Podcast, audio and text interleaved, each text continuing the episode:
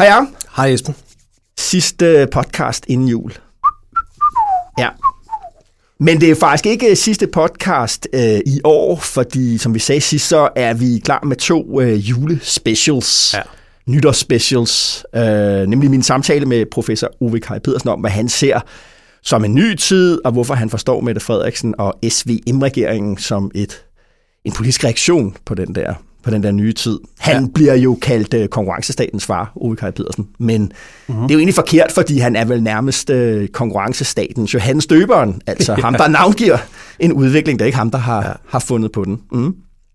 den uh, de, de kommer, det to episoder. Den ene kommer den, den 27. Mm-hmm. og den anden kommer den den 29. Og jeg du synes, har, at, øh, du har jo allerede lagt en, øh, en artikel op til dem, der gider at læse. Er det så, øh, kommer den så også i to, eller er det artiklen? Eller det er artiklen. Det er artiklen. artiklen. Trods okay, alt. Okay. Øh, 16.000 tegn må være, må være nok til en artikel. Ikke? Øh, men det er nemlig rigtigt, Nå. fordi jeg synes, at folk skal lytte efter. Der er rigtig mange, ja. der har læst øh, artiklen. Rigtig mange, der har reageret. Mm-hmm. Øh, almindelige, øh, almindelige læsere. Ja. Øh, der, er også, der er også socialdemokratiske ministre, der, der ringer op og okay. vil diskutere.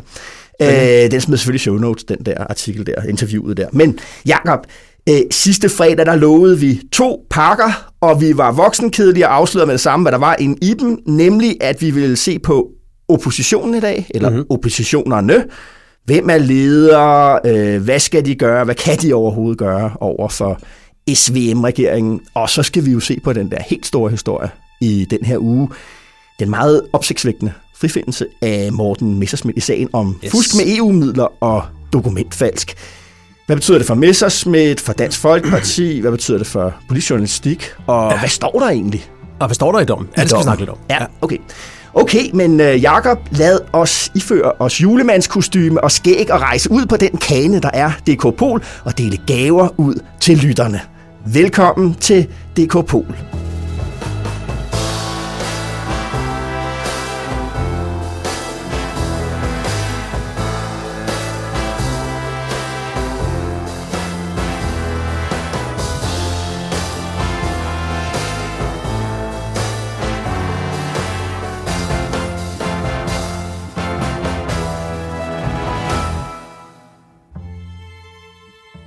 Nå, Jakob, fluen på, øh, på væggen, den, den sidste flue i år for dit, øh, ja. øh, for dit vedkommende. Hvor har du summet omkring hen? Årets flue, den skal ligesom øh, kunne noget særligt, ikke? Så jeg vil, godt lige, jeg vil godt lige starte min sidste flue i år med lige at spille et, øh, et lille lydklip for dig, det kommer her. Against all odds and doom and gloom, scenarios, Ukraine didn't fall. Ukraine is alive and kicking. Ja, kunne du høre, hvad det var? Zelensky og Joe Biden, han har jo været i det hvide hus. Han har været i det hvide hus, ja. og, øh, og der, behøvede, der var vi jo alle sammen flue på væggen til en del af det, kan man sige, fordi de lavede den der klassiske opstilling, hvor, hvor de sidder i, øh, i de to lænestole inde ja. i The Oval Office, og så sidder de og udveksler høfligheder, mens at journalisterne står rundt om, og efter nogle minutters høfligheder, så bliver journalisterne så gennet ud, og så begynder den rigtige samtale, ja, hvad man skal ja, ja. sige. Jeg har, jeg har faktisk prøvet det en gang, da Helle Thorning var på besøg hos Obama, og, øh, og blive gennet ud. Og blive gennet ud, okay. ja. Og, jeg, og jeg kan sige dig, jeg hørte ikke et ord af, hvad de sagde, fordi man er der jo i 6-7 minutter, måske 10. Ja. Og jeg besluttede mig for mine 10 minutter i The Oval Office, som med pænt stor sandsynlighed vil være mine eneste 10 minutter i The Oval Office. Jo. De skulle ikke bruges på at høre talelinjer fra Helle Thorning og Nej. Obama, med al respekt. Jo. Øh, så jeg brugte dem på, jeg tændte min diktafon, ikke? og så brugte jeg dem på bare at suge ind i det rum. Hvad var det for et rum? Hvordan så der ud? Hvad var der på skrivebordet? Hvad hang der på væggene? Og sådan noget. Det var en kæmpe oplevelse. Men det er slet ikke det, vi skulle tale om nu. Nej, nej. Nå, Zelensky, vi kunne høre, hvad han sagde. Øh, de, øh, det, det var sådan set meget rørende, da de sad der i stolen. Øh, så der var vi flue på væggen helt automatisk. Der, hvor jeg godt ville have været flue på væggen, det var egentlig i den togvogn, som transporterede Zelensky fra Kiev til Polen, hvorfra han jo fløj til Washington, og som jeg forstod det, i et amerikansk fly. Aha. Altså en måde at øge sikkerheden på, ikke også? Altså, det, der, der skal alligevel noget til, for at russerne tager et amerikansk fly ned, ikke? Ja. Men den der, altså, det synes jeg har, det er noget af den der, det, det, noget af den der fascination, som sådan en krigssituation har. Zelensky rejser jo rundt og opfører, op, opfører sig lidt som en almindelig præsident, ja. men det er han jo ikke. Han er jo en præsident i krig. Ja. Og, øh, og, og lige før han tog til, tog til Washington, var han helt ude ved fronten ja. og lave en appearance derude. Øh, som hvis først blev meddelt selvfølgelig, efter han var taget, taget væk derfra. Ja, ikke? ja, ja, ja. Men jeg, jeg må indrømme, jeg har fascinationen af det der med, hvordan er der i Zelenskis entourage, når han bevæger sig rundt, Ja. og de hele tiden ved, at der kan være nogen, der ved, hvor de er, og at, øh, og at, øh, og ja. at alt kan ske. Det synes jeg har en kæmpe fascinationskraft at skulle agere som almindelig politiker under så ekstreme vilkår. 100. Jeg, jeg kan ikke lade være med at tænke på, at en eller anden dag, og forhåbentlig snart, så stopper, mm. så stopper krigen, det der med, hvor svært det også må være at komme ud af den der ja. tilstand, som jo er markeret ved, at Zelensky aldrig har slips på mere. Han går altid rundt i sådan noget... Selv, selv inde i The Oval Office, der har han der sådan sad en, han i øh, sin militærgrøn, øh, ørkenstøvler og Ja, sweater. Ja. Og signalerer jo på den måde, at han er en, en soldaterpræsident, en krigspræsident. Øh, det synes jeg Og det er også, også, er øh, fascinerende. Altså, hvor tager han den af og, og ja. træder ind i den, i den klassiske mm. politikeruniform, slips og, Ja, og, og hvordan, jakke. og hvordan træder han ind i den? Fordi hvis vi nu, hvis vi nu tillader os at håbe og tro på, at den krig slutter på en, på en, på en god måde for Ukraine, øh, på en måde, hvor det i hvert fald fortsætter som en eller anden form for, for selvstændig stat og demokrati, hvad, hvad, hvad er det så for en rolle, han træder ind i? Vi så i denne her uge stor ballade over, at de ukrainske sikkerhedstjenester havde ja. forbudt den fremragende danske journalist Mathilde Kimer at Ja. fungere som journalist i, ja. I Ukraine, og det viser jo, det er jo bare et lille tegn blandt mange på, at Ukraine, det må vi jo ikke glemme, er meget, meget langt fra at være et velfungerende Ja. øh, demokrati. Ja. Og, øh, og når krigen slutter på et eller andet tidspunkt, så ligger den opgave lige og venter. Og der tror jeg også, det bliver vigtigt for Vesten at sætte, sætte ind med støtte Ja. øh, der, ikke? fordi det vil på en eller anden måde jo stå helt øh, mærkeligt frem, hvis Ukraine ligesom glider ned, som så mange andre, sådan, som sådan semi Men det bliver fyldt med dilemmaer, ikke? For, med for der kommer til, der kommer alt til at være masser af korruption, der ja. Ja. kommer til at være tilbageslag, de ja. Ja. kommer til at vedtage ting, vi ikke bryder os om. Ja. Så øh, ja, det kommer heller ikke til at blive nemt øh, fremadrettet. Nå, det var, det var årets, øh, årets sidste flue Ja. herfra, hvor... Øh, Ja, men på hvor mindre, på mindre stor klinge, men måske øh, øh, alligevel dramatisk. Kan du huske der sidst, Jacob, øh, du nævnte det der med de forskellige kaffeklubber i Ja, ja. Socialdemokratiet, og hvordan ministerfordelingen var imellem øh, de ja. forskellige kaffeklubber. Og Berlingske Tidene havde i den her uge en rigtig fed artikel, hvor de har talt med de forskellige Mhm. mm-hmm. medlemmer alle sammen til, til baggrund, og det var sådan ligesom, og det var også en tidsrejse, den Ja. der. For lige pludselig var man tilbage ja. til en, en, en særlig måde at dække Socialdemokratiet på, nemlig ja. de forskellige kaffeklubber, koalitioner, og selvfølgelig med særligt fokus, og det nævnte du også sidst, på, på morgenmadsklubben. Og der ville jeg da godt have været til første gang, der var sat kaffe over, fordi de har kun fået én minister, nemlig Morten Bødskov, som også ligesom er sådan en form for uformel leder af, Ja. ja. af, af, af morgenmadsklubben.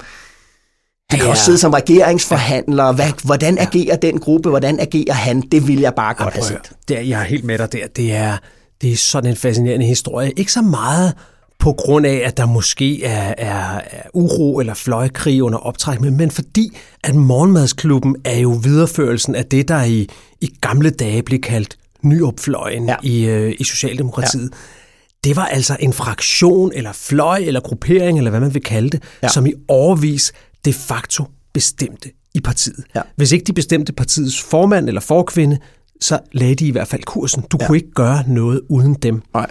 Øh, det var det var dem, der, øh, det, det må man sige helt ærligt, det var dem, der i høj grad sørgede for, at Mogens Lykketoft aldrig fik lov til at bevæge sig som formand, fordi ja. De var sure over, at han var blevet det. Ja. Det var dem, der rykkede hurtigt efter Lykketoft og gav Helle Thorning muligheden for at gå ind og stjæle den fra næsen af Frank Jensen. Ja. Og det var dem, der i kraft af alliancen mellem Henrik Sass, som er medlem af, eller var medlem af den her morgenmadsklub, Ja. Hen- alliancen mellem Henrik Sass og Mette Frederiksen, gjorde hende til leder af partiet. Ja. Altså, de har været den afgørende fraktion. Og nu er de Nu marginaliseret. er de marginaliseret. Ja. Og det er jo altså, det er jo lidt det der, if you, if you can't beat them, join them. Altså har de, har de andre simpelthen marginaliseret dem ved at overtage deres position? Ja, og, og, og jeg synes, at den artikel, det var jo øh, citater, anonyme citater, men også nogle lidt hårde citater. Mm. Andre medlemmer, andre grupper ja. eller andre kaffeklubber siger, de er ikke dygtige nok. Ja. Øh, det er jo en, en, en, en hård, øh, det er jo en hård en, ikke? Jo. Og der er Bø- Bødskov jo også en, en, altså han er jo loyalist. Han har siddet og forhandlet. Han står inden for regeringsgrundlaget. Ja, ja. Alle de der ting hvordan han formidler, formidler sin rolle, og hvor tæt han stadig er Ja. på Mette Frederiksen. Han figurerer jo ikke længere, så vidt jeg kan se, i nogle af de der afgørende udvalg, altså K-udvalg, Ø-udvalg. Og han sidder i Ø-udvalget som, i øh, som erhvervsminister. Jo, det gør han. det, Han sidder det, er, det er, er vildt ja. vigtigt, fordi nu skal vi jo tale om opposition i dag. Ja. Altså de, det, som vi ved er opposition, den ydre opposition, hvis man kan sige. Men der kommer jo i, i både i Venstre og Socialdemokratiet spørgsmålet om indre opposition. Jamen prøv at høre, det er allerede ved at dukke op. Du har set Janne Jørgensen, der allerede ja. har været ude med en dissens i Venstre og sagt, at han mener faktisk stadigvæk, at den der Samsam-sag, som er en del af FI-sagen, bør, bør undersøges. Ja. Han, han, er ikke, han er ikke en rebel by, by, by birth, vil Nej, jeg sige. er Han er han en meget lojal, Ja. Øh, sådan stille og rolig venstremand, men ja. han føler altså behov for at gå ud og lave den markering. Ja. Og selvfølgelig kommer det samme i Socialdemokratiet, i et parti, hvor der nu sidder en masse forsmåede ministre, som egentlig synes, at de havde gjort det udmærket, Ja. og som nu har mistet Ja. deres, øh, deres position. Og rigtig meget kommer til at selvfølgelig at handle om den fortælling, som Mette Frederiksen, henholdsvis øh, Jakob Ellemann, er i stand til at, mm. at, at præsentere. Spørgsmålet er, om de kan præsentere en, der kan være der på samme tid. Ja. Øh, og så kommer det ind på meningsmålinger, Jakob. Ja, øh, det, gør det skal det vi jo også. også tale om her. Øh, der har været to meningsmålinger, mm. siden øh, regeringen ligesom er trådt frem. Venstre er i vores meningsmåling under 11 procent nu. Ja. Altså, kører den der over et halvt, tre kvart år, ikke? så vil vi også se indre opposition mm. over hos, hos Venstre. Ja, Men i hvert fald det skal lige sig. øh, sidde og I kigge... forhold til... Ja, sidde og kigge der. Ja, det, Ja, det vil være, det være at, få en kop, at få en kop kaffe med. spændende. Kop morgenkaffe. Ja. Ja.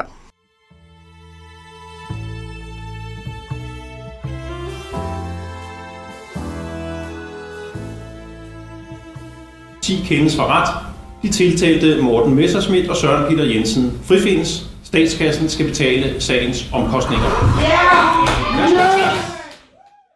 Ja, ja, vi stod jo sammen på dit kontor, da, da den her dom blev afsagt, som vi lige øh, hørte her.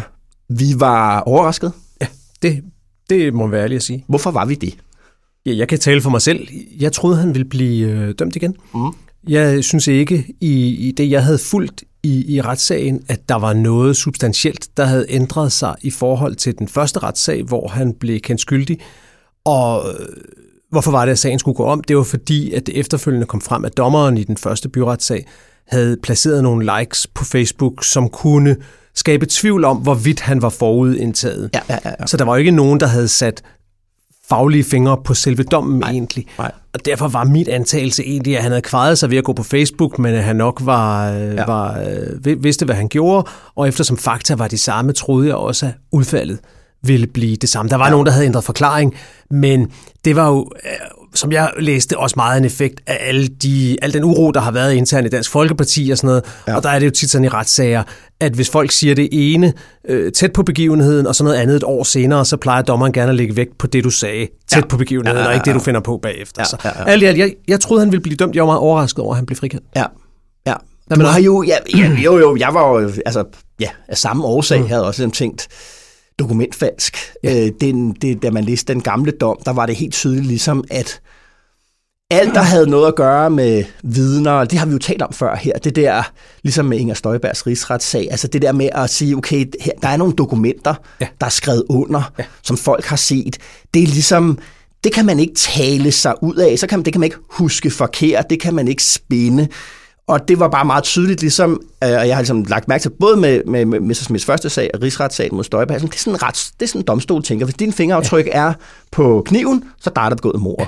Og så skal der rigtig, rigtig meget til for at flytte retssagen. Så derfor så tænkte jeg også, jamen, altså det der, det der dokument, det er bare ligesom omdrejningspunktet. Mm. Det, det har jeg også tænkt. Altså, jeg er, jo ikke, jeg er jo ikke jurist, men for mig, så hvis du laver et falsk dokument, vi lige kort, altså det, der, det, der, det dokument, der ligger, det er jo en falsk hotelregning. Ja. Altså, hvor at, øh, at det virker som om, at der er indgået en aftale mellem øh, meldt øh, det her europæiske parti Ja. og et hotel, Ja. og så nedenunder er det skrevet under af en angivelig hoteldirektør, men det er faktisk en ansat i Dansk Folkeparti, Ja. Janine Nørhave, Ja. som har skrevet under. Ja. Og Morten Messersmith, ikke? Og Morten Messerschmidt. Ja. Og så, så der er opfundet et falsk dokument der. Det er der ingen, øh, hverken den første eller den anden ret, der, der, der, der betvivler, at det her det er et falsk dokument. Nej. Øhm, og det er også det, der har fået mig til at tro, at, øh, at det vil være svært for ham at blive frikendt. Jamen, jeg har prøvet at læse dommen, og så gå tilbage og læse den første dom også, for at prøve at se, hvad forskellen egentlig er. Jeg synes, det er ret interessant, så hvis du, hvis du kan holde det ud, så vil jeg Ja, godt, ja, nørde, ja, så vil jeg ja, godt ja, nørde ja. lidt her. Endelig, endelig. Altså, hvis vi tager den, øh, hvis vi tager den første dom først, ikke? den hvor han bliver kendt skyldig, Ja, for halvandet år siden. Ja. så, så der er ligesom to forhold i den her sag. Det ene er, at de uberettigede har brugt 100.000 kroner cirka af nogle EU-midler til noget, som de ikke må bruges til. Ja. Fordi sådan nogle EU-midler, hvis man skal sige det meget forenklet, må ikke bruges til at putte ind i nationale partier. Nej. Det må man ikke. Nej. Og det siger den første dom, at øh, det der er meldt, det var bare en... Øh, det, der står i den første dom i, i, i bemærkningerne til den, der står, retten finder, at Meldt i 2015 i realiteten var et parti med kun to aktive medlemmer. Partiets eneste aktive funktion var at kanalisere økonomisk støtte fra Europaparlamentet til tiltaltes, altså Morten Messersmith, Ja. projekter.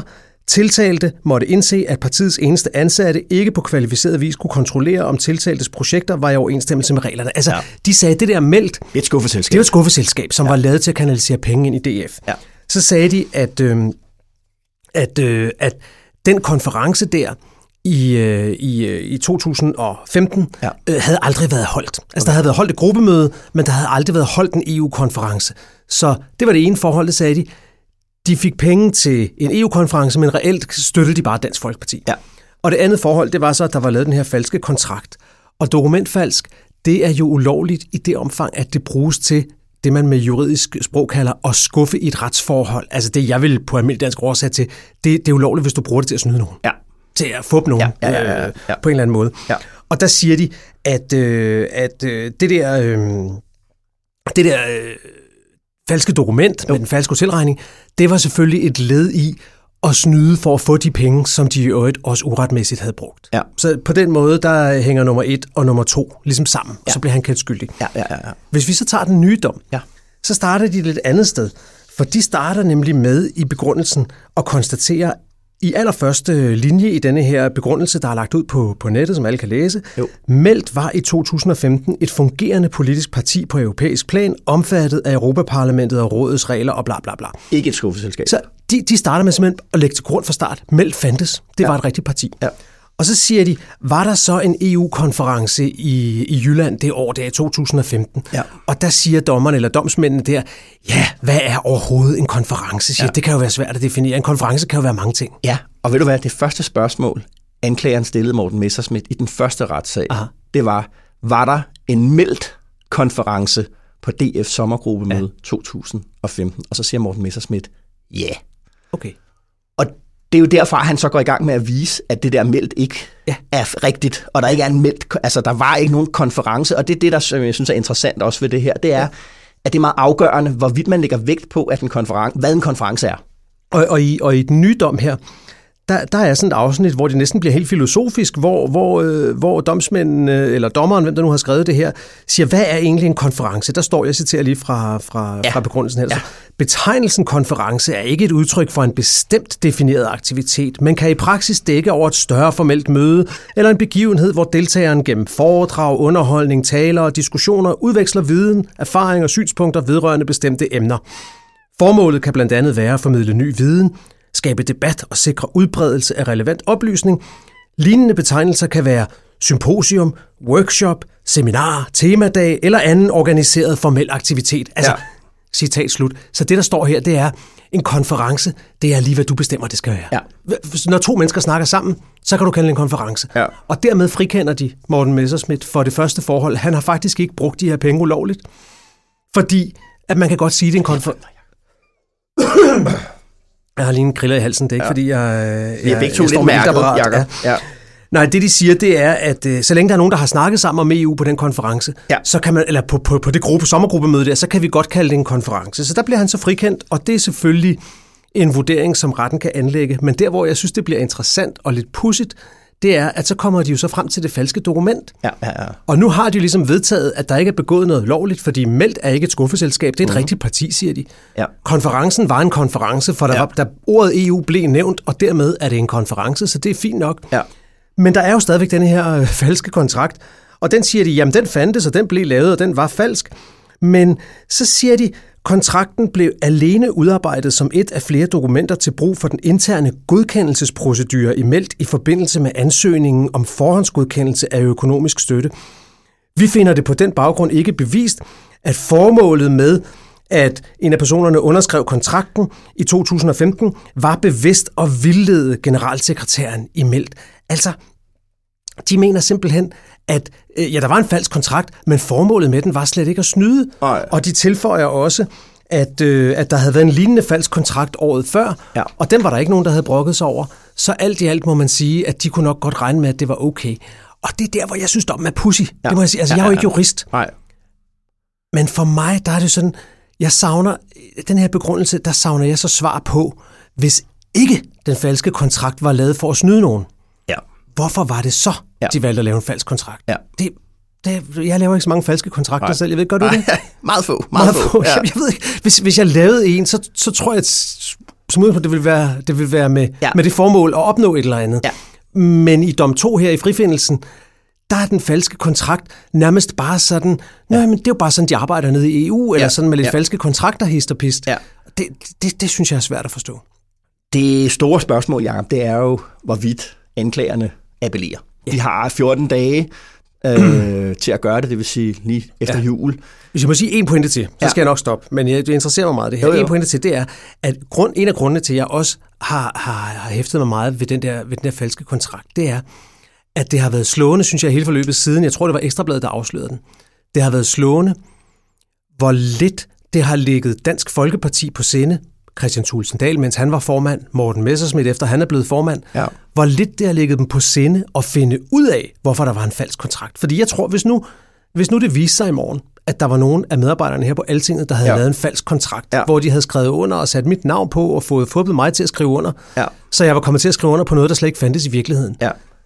så tror jeg, håber jeg, at det vil lægge mig ret meget på sinde at finde ud af, et, hvem havde gjort det? Ja. To, hvorfor havde de gjort det? Har vi været involveret i noget fup, så vi kan få ryddet det op? Det vil jeg være ret optaget af. Ja. Men i Dansk Folkeparti virker det som om, ingen har været optaget af at finde ud af, hvorfor den falske kontrakt opstod. Ja. Og det har, hvis jeg skal være helt ærlig for mig, været et tegn på, at de involverede måske godt vidste, hvad den falske kontrakt skulle, ja. skulle bruges til. Så det, alt i alt er det, er, det, er det derfor, at jeg også var overrasket over, at, øh, at Ja. ja. han blev frikendt. Og det er også det, jeg synes, der taler for, når man læser de to domme sammen. Ja. Det må være fristelsen for anklagemyndigheden i forhold til at anke. Det må være at sige, lad os lige få prøvet en gang til, om Meldt var et skuffeselskab, Ja. og om det er helt almindeligt at gå rundt og lave falske kontrakter, Ja. ja. bare sådan Ja. ud i det blå. Ja. Det, der taler imod anke, synes jeg, det er, at sagen jo har varet syv år, eller fem Ja. ja. år, alt efter Ja, hvor man ja, lige ja, sætter ja, start, ja, ja. startpunktet. Jo. Og, og der skal selvfølgelig også være noget rimelighed i, øh, i retsplejen. Hvor længe skal folk trække rundt med sådan noget her? Jo. Nu har han så været igennem to byretssager, ikke, ikke fuldstændig selvforskyldt, og øh, er det på tide, at man simpelthen bare siger, men så lad os øh, lukke den her. Det synes jeg også godt, man kan, man Ja. ja. kan argumentere for. Helt bestemt. Men Jacob, det er jo også politics det her. Det er, det er også ikke bare jura. Ja. Så jeg tænker lige, vi tager en, en breaker, og så kommer vi tilbage for at tale om de politiske Ja, konsekvenser. lad os gøre det.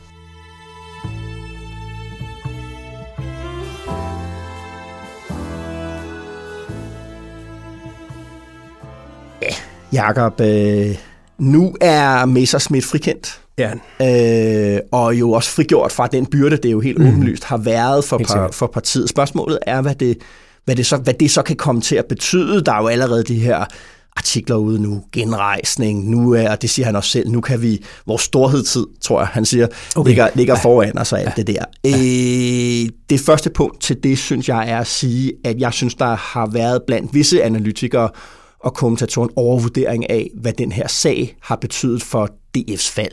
mm-hmm. Altså, der er nogen, der... Hvorfor ligesom- Ja, ja fordi at, at jeg mener, at Dansk Folkepartis kollaps handler ikke om Morten Messerschmidt, og det handler ikke om Melter Felt, og det handler ikke om, øh, at han blev taget med øh, fingrene i kleinekassen, og så øh, alligevel ikke, øh, kan- at man ikke kan sige det længere. Det handler om Dansk Folkepartis forhold til Socialdemokratiet, det handler om udlændingepolitikens mm. rolle i dansk politik, og hvordan Socialdemokratiet har erobret en meget troværdig position mm. med Mette Frederiksen på det her emne. Det er det, det, er det, det handler om. Der var Felt-sagen, det, det mener jeg helt... Øh, det havde var sket også selvom Felt ikke var, ikke var blevet til noget. Ikke, mm. øh, ikke var blevet den skan, skandale, det er. Vil det så også sige, at du ikke ser nogen øh, optur lige i horisonten, selvom han er blevet frikendt, eller hvad? måske et lille optjek, fordi at han kan bruge det som en del af en fortælling om at være en forfulgt uskyldighed, ja. EU, Det, det, som, så man jo, øh, det første, han gjorde, da han kom ud af retten, det var jo, at han gik til angreb på Ekstrabladets journalist. Og, Alt det der, Og, ja.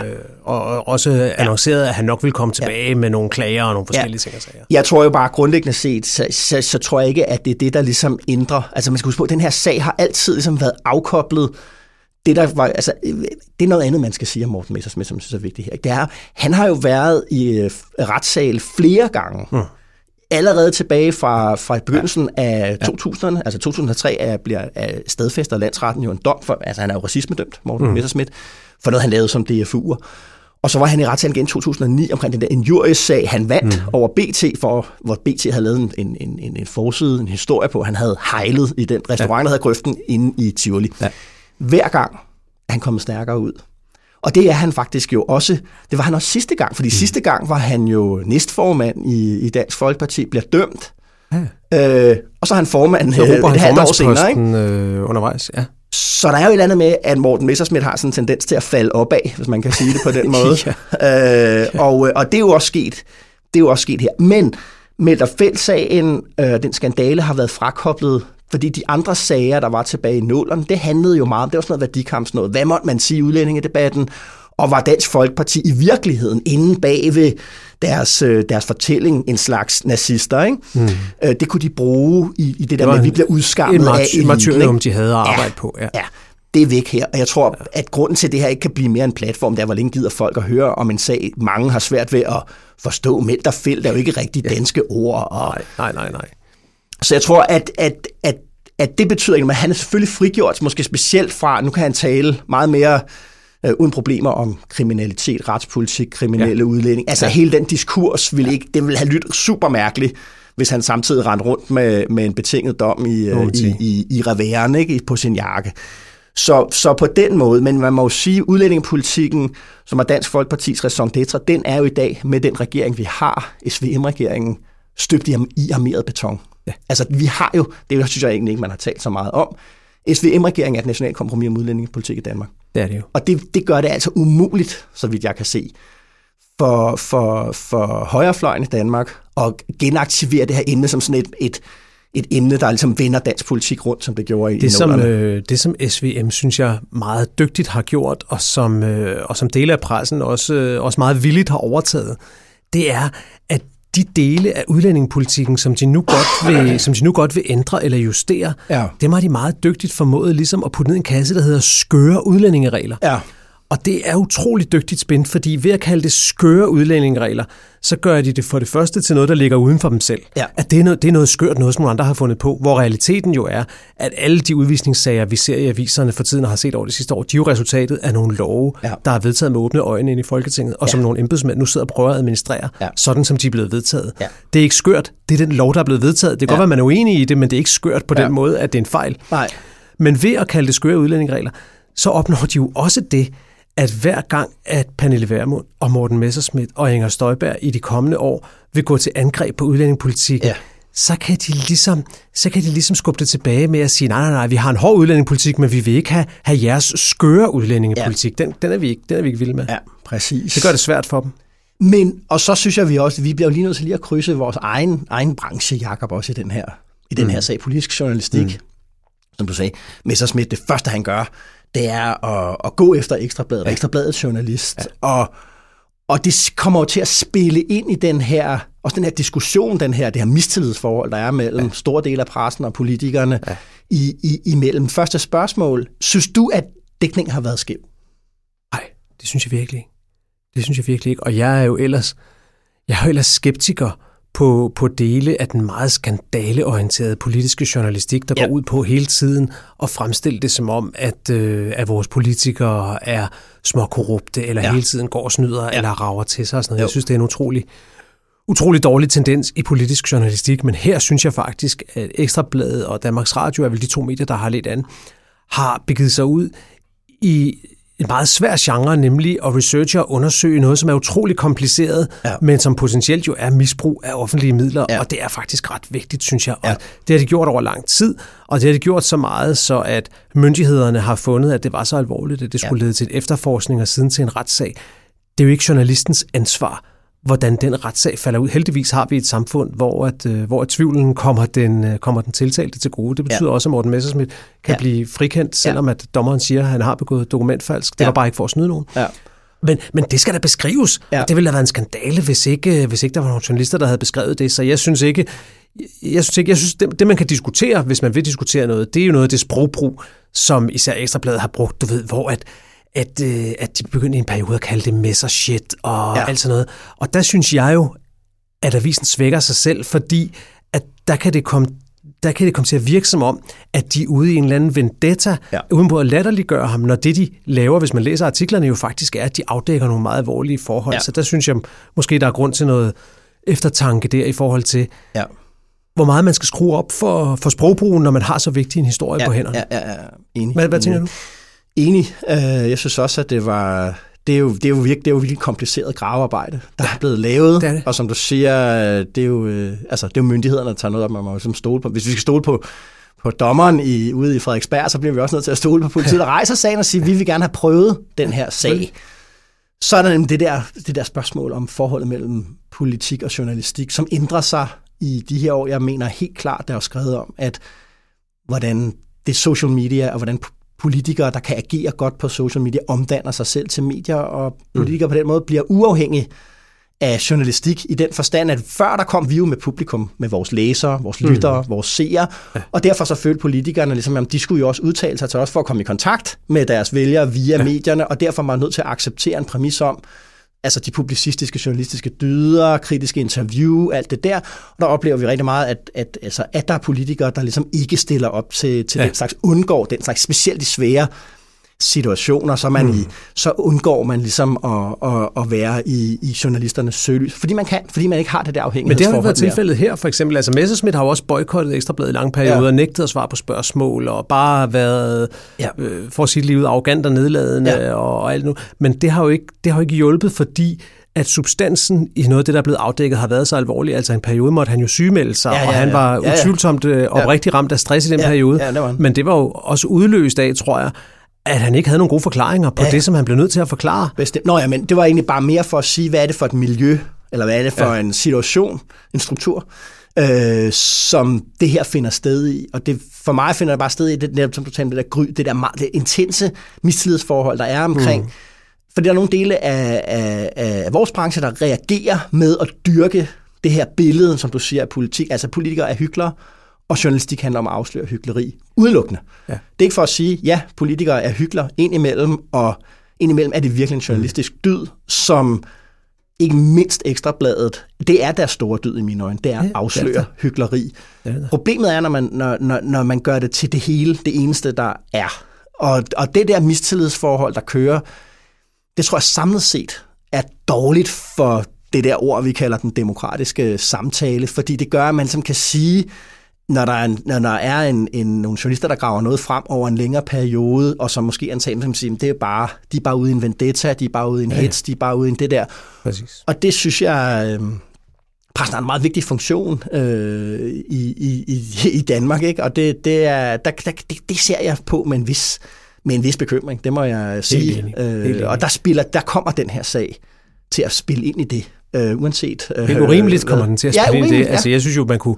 Altså, noget af det værste, synes jeg, Ekstrabladet øh, har gjort i senere år, det er den her kampagne, de har lavet, reklamekampagne, som kører på busskuer og andre steder rundt om i Danmark, hvor det er en eller anden tekst, jeg kan ikke huske den præcise formulering, men hvor meningen med det er, øh, er politikerne født som løgnere, eller Ja. lærer de det først, når de kommer Ja, på det var en Christiansborg? del af, af kampagnen omkring, øh, der tror jeg, der kom da, under EU-afstemningen. Faktisk. Ja. Ja. Og, og, og, og det synes jeg bare, den der, ja. altså, den der fortælling, den er ekstremt skadelig, og skader også Ekstrabladet selv, fordi den kan vendes imod dem, og dermed svække det, når de så har nogle rigtig gode historier, hvad de jo heldigvis meget, meget ofte har. Så skal vi lige runde Dan Jacob også. Altså de der, den dansk politik er bare fyldt med comeback kids nu. Altså, Morten Messerschmidt, comeback kid. Ja. Støjberg, mm. dømt i januar med piber trommer. Politisk stjerne i november, mm. comeback kid. Lykke, altså the mother of Ja, all comeback kids ja. i dansk ja. politik. Fair eller ikke fair, Mette Frederiksen, øh, skandalen omkring Mink-sagen, Hmm. øh, kommer tilbage og vinder. Du ved, hvad det? Ligesom, øh, du ja. ved, at, at mange af de der stjerner, øh, formænd, øh, der er deroppe, alle sammen ligesom har været meget skandaliseret øh, og, og, og får det der comeback. På den ene side kan man jo ligesom sige, for det er apropos den der kampagne om, at øh, alle politikere er hyggelige og sådan noget, så vælgerne er De ser anderledes på det. de ser anderledes på det. Læserne ser anderledes på det. De er tilgivende. Altså, vi, øh, vi, vi, vi, glemmer, vi glemmer hurtigt på en eller anden måde. Ikke? Øh, men jeg synes bare, det er værd at, at bemærke på Det er altså, det. mange, Ja. det er mange forskellige historier, mange forskellige, men det er, vi har en øh, toppen af dansk politik af comeback kids. Du, du, kan ikke, du kan ikke gøre noget så galt, at du ikke kan komme tilbage.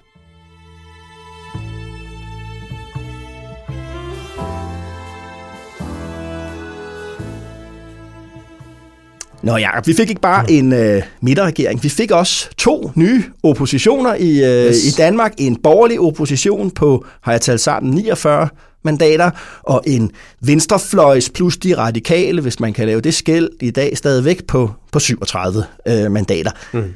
Begge vil forsøge at presse det parti i den nye regering, de er, de hører til. De, de er tættest på, ja. altså øh, de borgerlige vil presse Venstre, Venstrefløjen presser Socialdemokratiet, øh, ikke mindst ved at prøve at dræne dem for vælgere på afgørende sager og sådan noget. Men, men begge står indtil videre, begge oppositioner står indtil videre, uden øh, en klar leder, ja. og og uden en klar strategi, synes jeg. Og det tænker jeg, det skulle vi lige det skulle vi tale ja, hvem, om. Hvem er leder af oppositionen? Jeg synes, det er et mega interessant spørgsmål.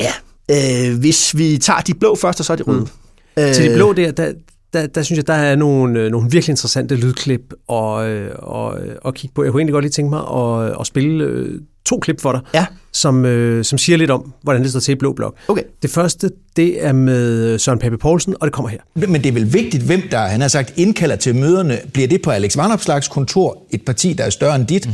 eller bliver det på dit? Hvem, hvem ser du som den, der er den?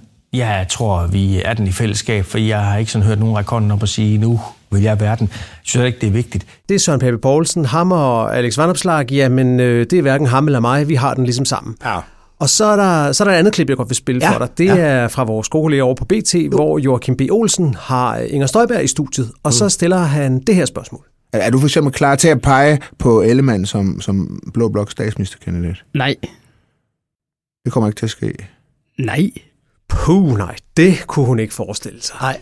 Så øh, efter det her, så spørger jeg nu dig, Esben. Ja. Hvem er leder af den blå blok? Altså, er det Vandopslag? Er det Søren Pape? Er det Inger Støjberg? Mm. Eller er det en helt fjerde person? Jamen, jeg vil sige, det står mellem Vandopslag og en fjerde person. Nå, Ja, okay. Morten Messersmith. okay. Ja. Øh, Vandopslag, fordi han er den største, eller hvad? det vi kan se, det er, at nu talte vi der kort om i starten, at ja, han er den største, og at Venstre Altså, fordi bløder, Liberal Alliance er jo større end konservativ. og større end Danmarksdemokraterne. Ja. Og man kan se, at den blødning, der er i Venstre nu, den havner over hos, øh, hos, øh, hos Alex. Så det er altså på størrelse, og også, han har jo alligevel ikke, han har ikke været ude at slå hårdest her i den her øh, periode. Han ser helt klart ligesom, at han kan balancere noget, og han, altså, Fandomslag er jo selvfølgelig, Liberal Alliance er liberalist, han er liberalist, men han har også en konservativ tone mm. uh, i sit, i, specielt når han ligesom træder ud af det politiske og taler mm. om unge og mistrivsel, mm. det der, der har ja. han altså et eller andet Det, det, det giver totalt mening, det forstår jeg godt, men, men Ja. hvorfor, hvorfor nævner du så Messerschmidt som den anden Fordi mulighed? som øh, Nye Borgerliges forhenværende pressechef øh, Lars Kummer skrev på Facebook her den, øh, den anden dag, en, en, en synes jeg meget præcis øh, iagttagelse, DF er med en- i en rigtig, rigtig mange forlig. Ah. Og det vil sige, at de reformer, der skal laves, der er jo nogle af dem, der involverer forlig, der skal Dansk Folkeparti ind, der kommer Morten Messerschmidt igen og igen og igen til at, øh, at blive en partner øh, i forhold til øh, SVM-regeringen og kan få, du ved, lave handler mm. og bargains. Det kan Danmarksdemokraterne ikke på, Okay. okay. på, på, på samme også, måde. øh, Og lyden fra, fra DF'erne, det er jo, altså, der, altså det er jo, vi kommer ikke til at være, være råbeopposition. Vi kommer ikke til at gøre som Inger Støjberg og Pernille Vermund og quote unquote, blive, blive skingre i vores kritik. Vi vil ind og have resultater, vi vil ind og samarbejde, vi vil ind og blive, blive omfavnet, og, og hvis der var nogen, der blev omfavnet, da, da valget var afgjort, yes. Det er den der nat, meget besynderlig scene, yes. hvor Mette Frederiksen ligesom, tager, ligesom rydder pladsen til at sige, at Morten Messerschmidt ikke har sagt noget under valgkampen, Hun var uenig i. som hun var uenig i. Det var helt vildt citat. Øh, altså, og her taler vi om Morten Messersmith, der stod og talte om beduinlejre på danske sygehuse og alt sådan noget. Ikke? Det var en meget besynderlig situation. Han får... Måde, han har en forbindelse ind i begge dele af regeringen, ja. fordi i kraft af sit tilhørsforhold til Blå Blok har han en forbindelse ind til Ellemann. Han har siddet med i den klynge omkring Ellemann, der forsøgte at føre valgkamp Ja, sammen. ja. Og han har en forbindelse over til Socialdemokraterne. Ja. Og det, så det for mig, så står det mellem øh, fanopslag og Morten øh, Messerschmidt, og kolon, jeg vil ikke være skænger. Det er et fedt quote. Ja. øh, så det, det, det, det, det, altså, øh, og jeg synes så, at Fanopslag har den bedste platform. Han er ja. størst, han har medvind, han har en god, der er en god boss om, ja. om Fanopslag. Er åbenlyst politisk talent. Øh, DF skal stadig have løst deres problem, og jeg er en af dem, der tvivler på, at det, det kan kan sig gøre. Men, men, men det, det vil jeg mene, det er... Det er Okay. det, Så meget, at, øh, at Vandopslag er deres mest sandsynlige statsministerkandidat ved næste valg, eller hvad? det kommer virkelig meget an på. Ja. synes jeg. det kommer altså meget an på den der dynamik. Hvad sker der med Venstre? Indre opposition, øh, dårlige meningsmålinger, øh, alt det der. Øh, det, ja. det, jeg, jeg, jeg synes, den, det, er, det er åbent. Det er åbent, ja. men hvis jeg skulle pege på nogen, der havde muligheden for at udnytte den åbning, så vil jeg sige, det er Fanopslag, og dernæst Morten Messersmith. Hvad siger du, Jacob? Jamen, det, det, jeg, det lyder klogt og fornuftigt. Altså, den anden tanke, jeg, jeg synes, det er svært at tænke frem mod det der med, hvem er statsministerkandidat ved næste valg. Ja. Og det er også umuligt at sige i dag, fordi at vi ved simpelthen ikke, hvad dynamikken bliver i den regering, og Nej. hvor længe det kommer til at holde. Nej. Det kan holde i et år, to år eller fire år. Ja. Alle tre dele er helt sandsynlige ja. og kan sagtens ende med at ske sådan en, en model, jeg har tænkt, som, som kunne blive en model, og indrømmer det, det er langt ud af vi spekulationerne, fordi at det er jo ikke noget, nogen har besluttet. Det kommer an på, hvad der kommer til at ske. Ja.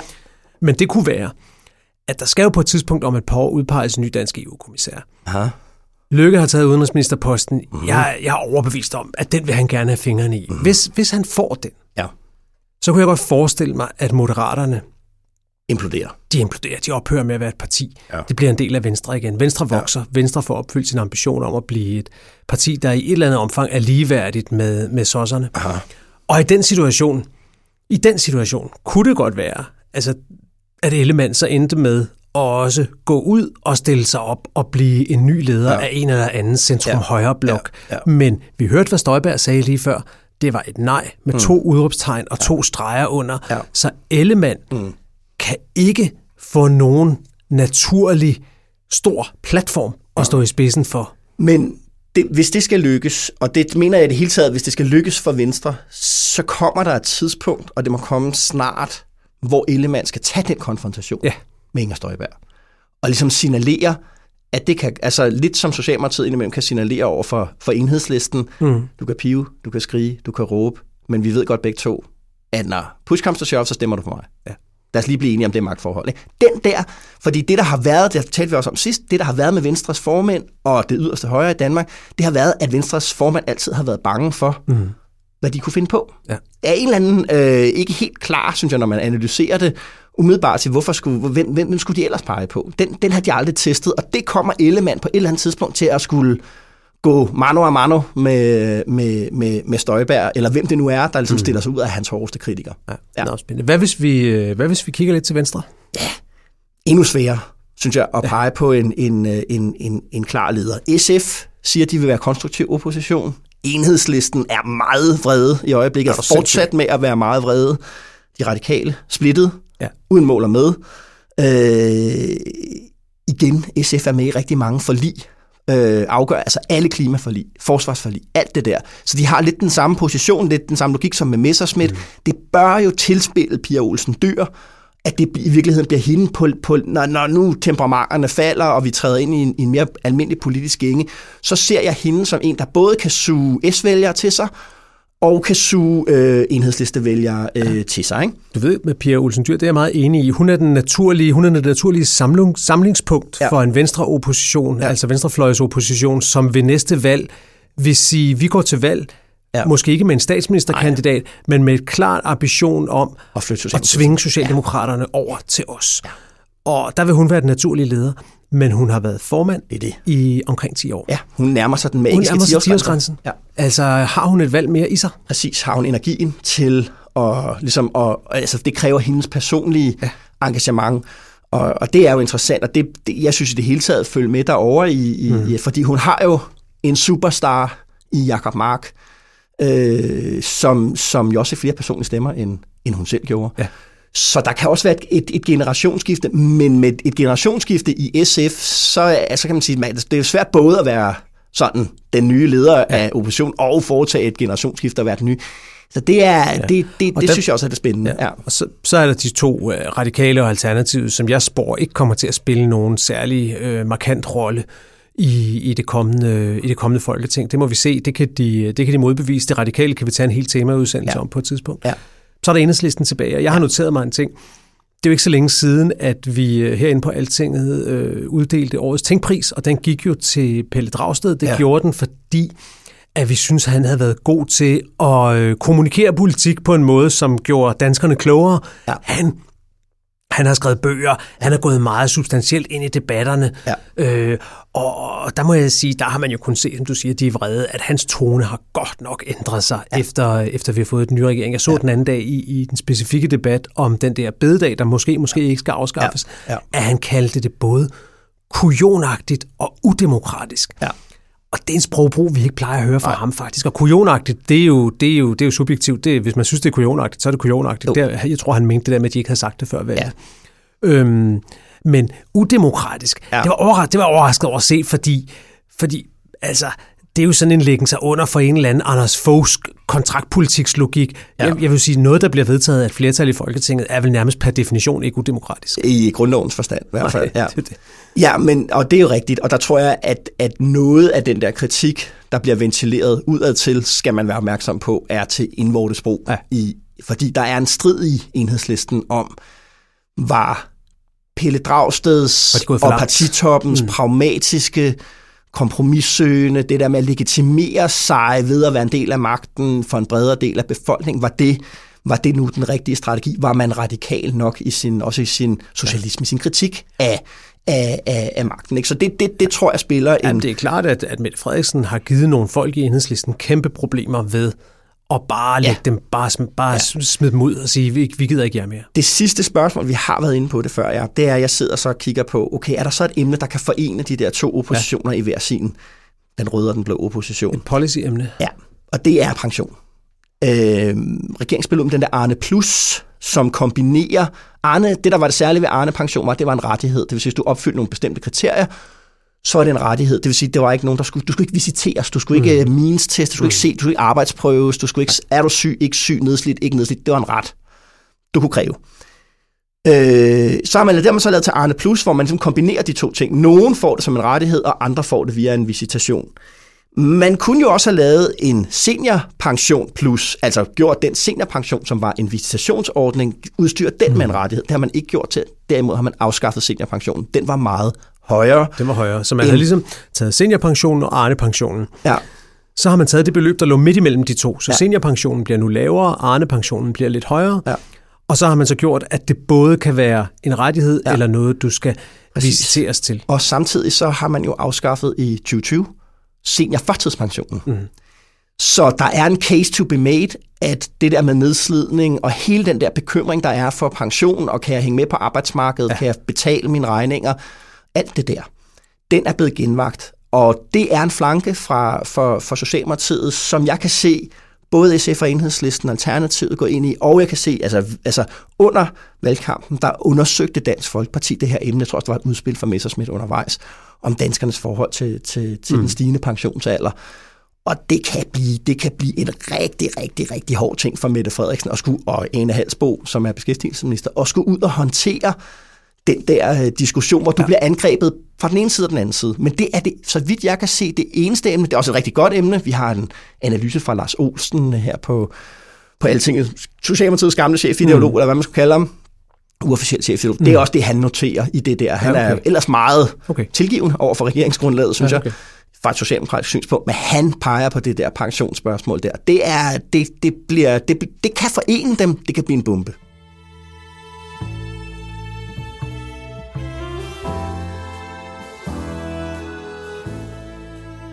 Alright, jeg, jeg vil jo ikke spørge, hvad du skal i weekenden, fordi på lørdag er det jo juleaften. Ja, præcis. Angås eller flæskesteg, ja.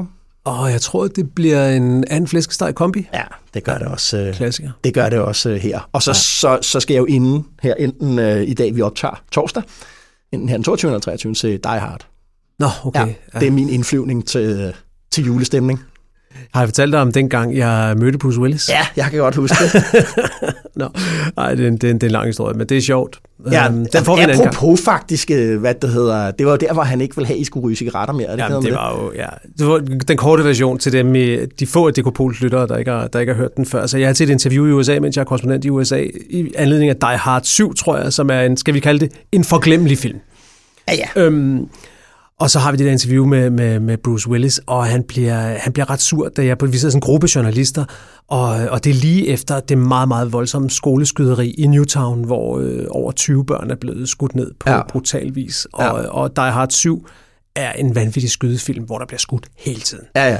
Og så får han selvfølgelig spørgsmålet, om den der voldskultur i amerikanske film kan have betydning for voldskulturen ude i samfundet. Og han bliver meget vred og kigger på mig med sådan et, et, et blik, som er det, han har lige før han slår folk ihjel i Die Hard. Ja. Og så siger han, You're too clever to ask a question like that, siger han. Ja, fedt. Okay, så får man ikke mere svar på det. Og så går interviewet videre, og stemningen bliver sådan en lille smule bedre, men ikke rigtig god. Og så rejser han sig op for at gå, og så lige på vej ud, så er der en af de andre journalister, der siger, Oh, Mr. Willis, Mr. Willis.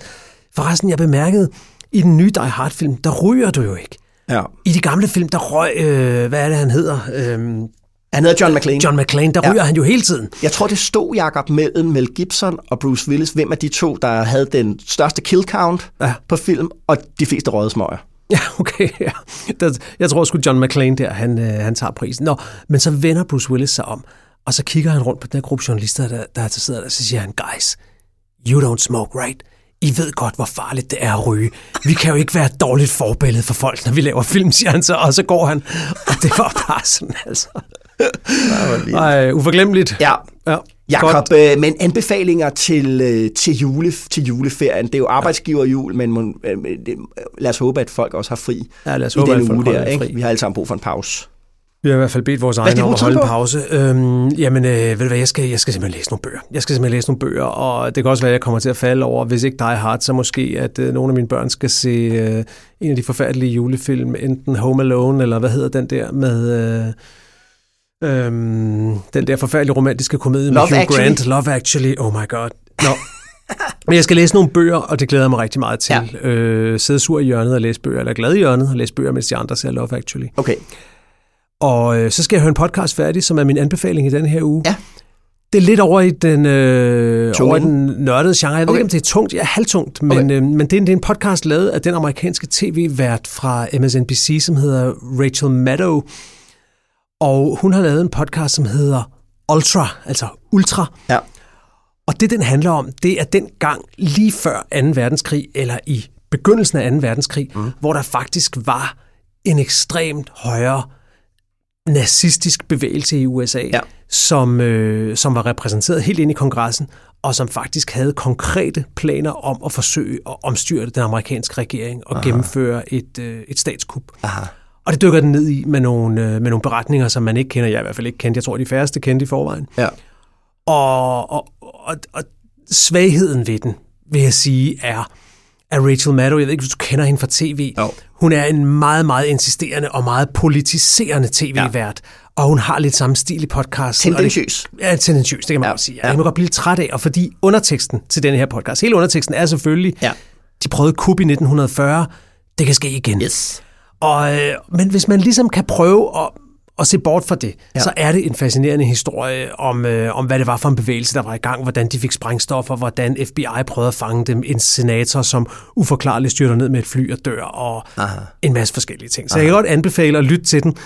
Øh, man skal bare lige øh, trække grænsalt. dybt. Ja. Men, og, så, og så har den jo så den aktualitet, at det var i denne her uge, at øh, det, der hedder 6. januar-komiteen Mhm. i kongressen jo holdt deres sidste møde og fremlagde deres, øh, deres, øh, deres rapport og anbefalede det amerikanske justitsministerium at forsøge at retsforfølge Donald Trump for det, der skete 6. januar, Ja. fordi at de jo mener, at det var et reelt kupforsøg, Ja. øh, han forsøgte at, øh, at iværksætte der. Mm. Øhm, så, øh, Okay. så den har også en aktualitet, og okay. det er værd at lytte til, hvis man sidder og mangler en podcast i juledagene. Fedt. Die Hard har du med til os. Har du andet med? Ja, det har med også film faktisk. Nå. Jeg vil gerne, øh, det har ikke noget med politik at gøre. Okay, fedt. Nej, fordi nu synes jeg lige, vi skal... Love Actually? øh, Nej, heller ikke. Jeg vil gerne øh, anbefale øh, Wayne Wang og Paul Austers film fra 1995, der hedder Smoke. Ja, Apropos øh, cigaretter. Der bliver også røget mange ja cigaretter. du er sindssygt, ja. Det er jo også en julefilm på en måde, fordi den centrale del af filmen er et, er et juleeventyr, som øh, Harvey Keitel fortæller til William Hurt. Og øh, filmen handler sådan i det hele taget ligesom sådan om kærlighed og om, om tilgivelse. Øh, og den rolle fiktion og det at fortælle en, en god historie, der måske ikke er helt sandfærdig, øh, kan betyde i, i det spil om kærlighed og, og, og, og, og, til, øh, og tilgivelse. Og julen, Jacob, det er jo, det er jo, der er, det er jo Guds budskab om Jesus, øh, og det er, det, er, det er Jesu budskab, vi, det er evangeliet, vi, øh, vi fejrer der. Ikke? Er Og. Og da Jesus han sender disciplene ud i verden og siger, nu skal I udbrede mit budskab, altså hans ord, og som man jo et eller andet sted kan sige, det er jo også en god historie, måske ikke helt sandfærdig. Mm. Øh, og, og, og der siger han til disciplene, I har fået det for intet, hans budskab, og I skal give det for intet. De må ikke tage, de må ikke tage penge mm. for det. Og, øh, og det synes jeg ligesom, det er det øh, Smoke øh, handler om. Kærligheden er det gode, den ikke helt sandfærdige fortælling og forløsningen af, af kærligheden, som er modtaget og, og givet. da se. og det er Hvor, julens øh, budskab. Hvor ser du den hen? Ja, jeg tror, du kan få den på Viaplay. Okay. Øh, eller Blockbuster og, og lege den. Altså, og så er det en 90'er film på, på helt stor klinge. Jeg har et, et dybt og nostalgisk forhold til det. Fedt, mand. Ja. Ej, tak for den. Jakob, øh, glædelig jul og godt nytår. Ja, i lige måde. Vi ses her igen i DKP-studiet 6. januar 2023, hedder det.